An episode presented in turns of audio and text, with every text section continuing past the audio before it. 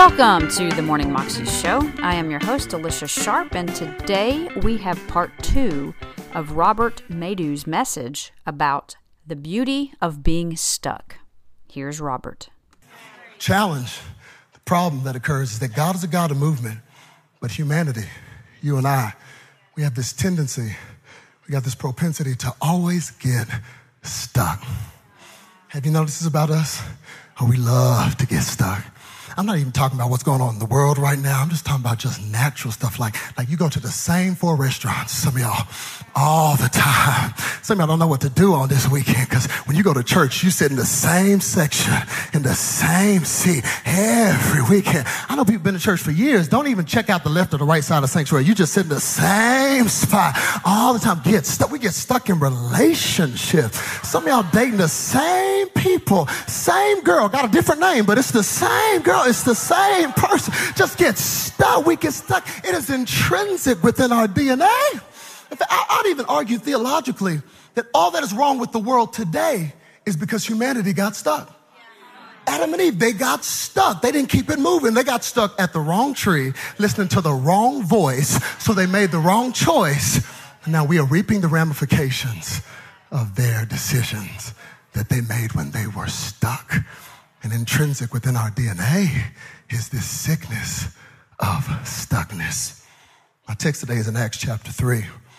And no doubt there's a man who is stuck. But I mentioned Genesis chapter 3 with Adam and Eve because I think there's actually a connection. There's a synergy between Genesis chapter 3 and Acts chapter 3.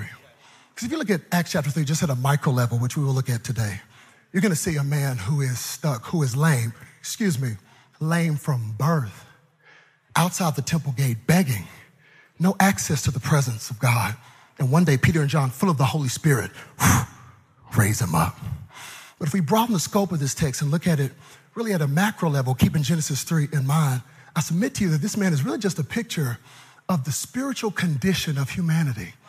Because every single one of us spiritually were lame from birth. Oh, you know you were born lame, right? born lame. You came out the womb, spiritually speaking, completely lame. Some be like, uh-uh, Robert, I'm a good person. No, lame. you were born spiritually lame. And I'll prove it to you. Have you noticed nobody had to teach you how to lie? What class did you take on selfishness? No, not one. At two, you perfected the art of mine. That's why some of y'all freaking out right now, just getting all the toilet paper, just all the toilet paper. You don't want to save nothing for nobody. Just it is in our DNA just to get stuck to be selfish, narcissistic, individualistic people. This is what sin did to us. We had no access to the presence of God. So really, Peter and John raising this man up is a picture of what the cross did. It is the cross of Jesus Christ that raised me up. I don't have to be a beggar now. I actually have access to the presence of God. I can approach the throne of grace with confidence, not because of what I did, but because of what he did on the cross. It is the blood of Jesus that gives me access. So there is a synergy between Acts chapter 3 and Genesis chapter 3 because in Genesis chapter 3, huh, when Adam and Eve took of that forbidden fruit and all of humanity got stuck, in that moment we were all stuck. And it's not the way it works in the Bible. This is how my exegetical imagination works. In fact, let me just pause wherever you are. Just let me get a little water break real quick. You can give God some praise while I get a little water break real quick. Come on, you can do better than that. Give him some praise. There's no smooth way to do that. You just got to give God praise. When Adam and Eve got stuck, I think in that, me, in that moment, all of a sudden, it's not how it is in the Bible. Is the way my mind works. All of a sudden, God the Father, Son, the Holy Spirit immediately called an executive Trinity team meeting in heaven. God the Father, Son, Holy Spirit, all three there, one, all at the same time. And they look down, and God the Father goes, Y'all see what I see? They stuck. You know they can't get themselves out. So uh, one of y'all gonna have to go down there and get them out. And immediately Jesus looks at the Holy Spirit and says, well, can't nobody move like you. So why don't you go down there get them out? And the Holy Spirit's like, nah, nah, nah, Jesus, don't play, don't play. Come on, Come on, you know I'm Acts chapter 2, you Matthew chapter 1. Don't try to jack up the Bible, Jesus. Nah, nah, nah. You the savior of the world. You go down there and get him out. And Jesus like, you're right, you're right, I'm tripping. And Jesus, check this out, gets on the balcony of heaven, jumps off the balcony of heaven. It was a 42 generation jump, but he lands in the womb of a virgin named Mary. I'm at Christmas. And all of a sudden Mary goes, oh, I'm not feeling good. So she calls her, pre- he calls her fiance, uh, Joseph, and says, I need to talk to you. And Joseph's like, yeah, we need to talk. Why you been so distant lately? What, you don't want to get married anymore? And Mary's like, no, Joseph, don't do that. You know I love you. Uh, don't play here. Come here. He's like, what? He's like, here, come on. She takes Joseph's hand, puts it on her stomach. Joseph goes, whoa. Something just moved.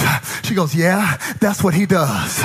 All of a sudden, there is tension in their relationship. So Mary calls her pregnant cousin Elizabeth and says, Girl, I got to see you. And Mary takes an Uber to her pregnant cousin Elizabeth's house.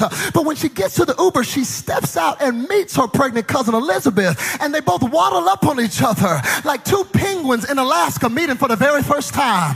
And Elizabeth goes, Girl, you ain't going to believe this. I have not felt my baby move in weeks. But as soon as you got out of that Uber, girl, my baby started kicking and moving around. I don't know what's on the inside of you, but it's making my baby move on the inside of me. And Mary goes, Yeah, that's what he does.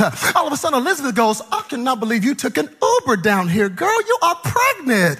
And Mary goes, Yeah. And the Uber driver was weird too. Elizabeth goes, Really? What was his name? Mary goes, John. Elizabeth goes, hmm, I like that name. Fast forward 30 years later, John the Baptist is baptizing people in the Jordan River. And please believe that the water is still moving from the same cadence of creation.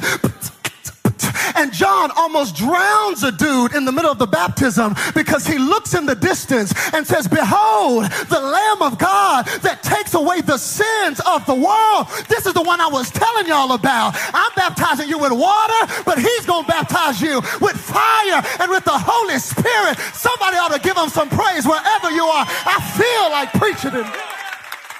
All of a sudden, all of a sudden, John and Jesus meet in the water and it goes in slow motion. And one of John's disciples, low key, goes, Yo, you know this dude? And John was like, Yes, I know this dude. He is the dude.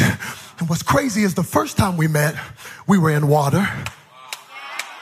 Now we meeting again in water. This must be a destiny moment. You know the story. He baptizes Jesus. The heavens open up. Jesus starts moving in the earth, healing the sick, raising the dead. He gets to the cross and defeats sin, gets up from the grave and defeats death. And then he ascends back to heaven and the Trinity executive team meeting is readjourned.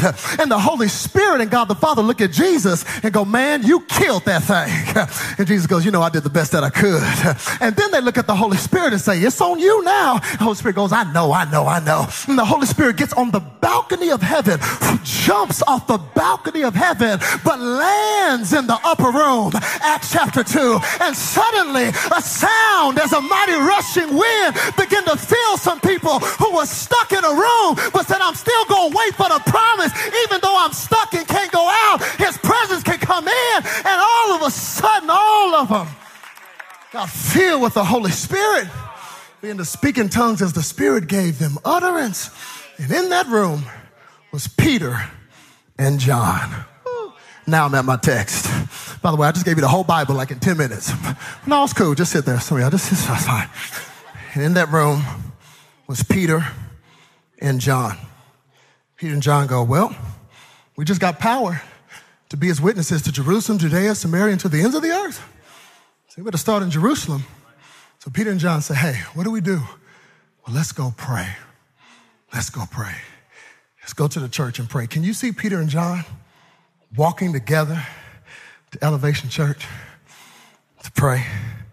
Peter and John together going to church. Peter and John, quick question.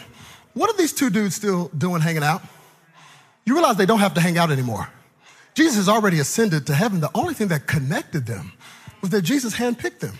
He selected them. They don't got to hang out anymore. Why in the world are Peter and John going to church together? You realize they're a walking contradiction.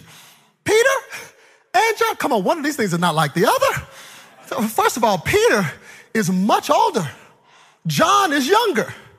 Okay, let me bring it to you. Uh, John is walking on TikTok. Peter's still on Facebook. Peter and John together, what Peter and John, they are walking contradiction. People, John is a lover. Peter is a cusser. They are completely different. When John got ready to express his love and his loyalty to Jesus, he would put his head on the chest of Jesus. He loved to cuddle with Jesus. When Peter got ready to express his loyalty for Jesus, homeboy put out a sword, a switchblade, cut a dude's ear all the way off. Jesus had to heal it real quick, like, Peter, what are you doing? Peter's like, I'm with you, Jesus. I'm ride or die. I don't know about him, but I'm with you. Peter! And John John's an introvert. He's always to himself. Peter gonna say something crazy. I'm just trying to figure out how a gangster and Gandhi are going to church together, talking about this gonna be a good service. Peter and John, they're a walking contradiction. Oh, maybe that's the point. Maybe that's the point. You understand the healing of this lame man is the first miracle after the birth of the New Testament church. I submit to you, this isn't an ordinary miracle.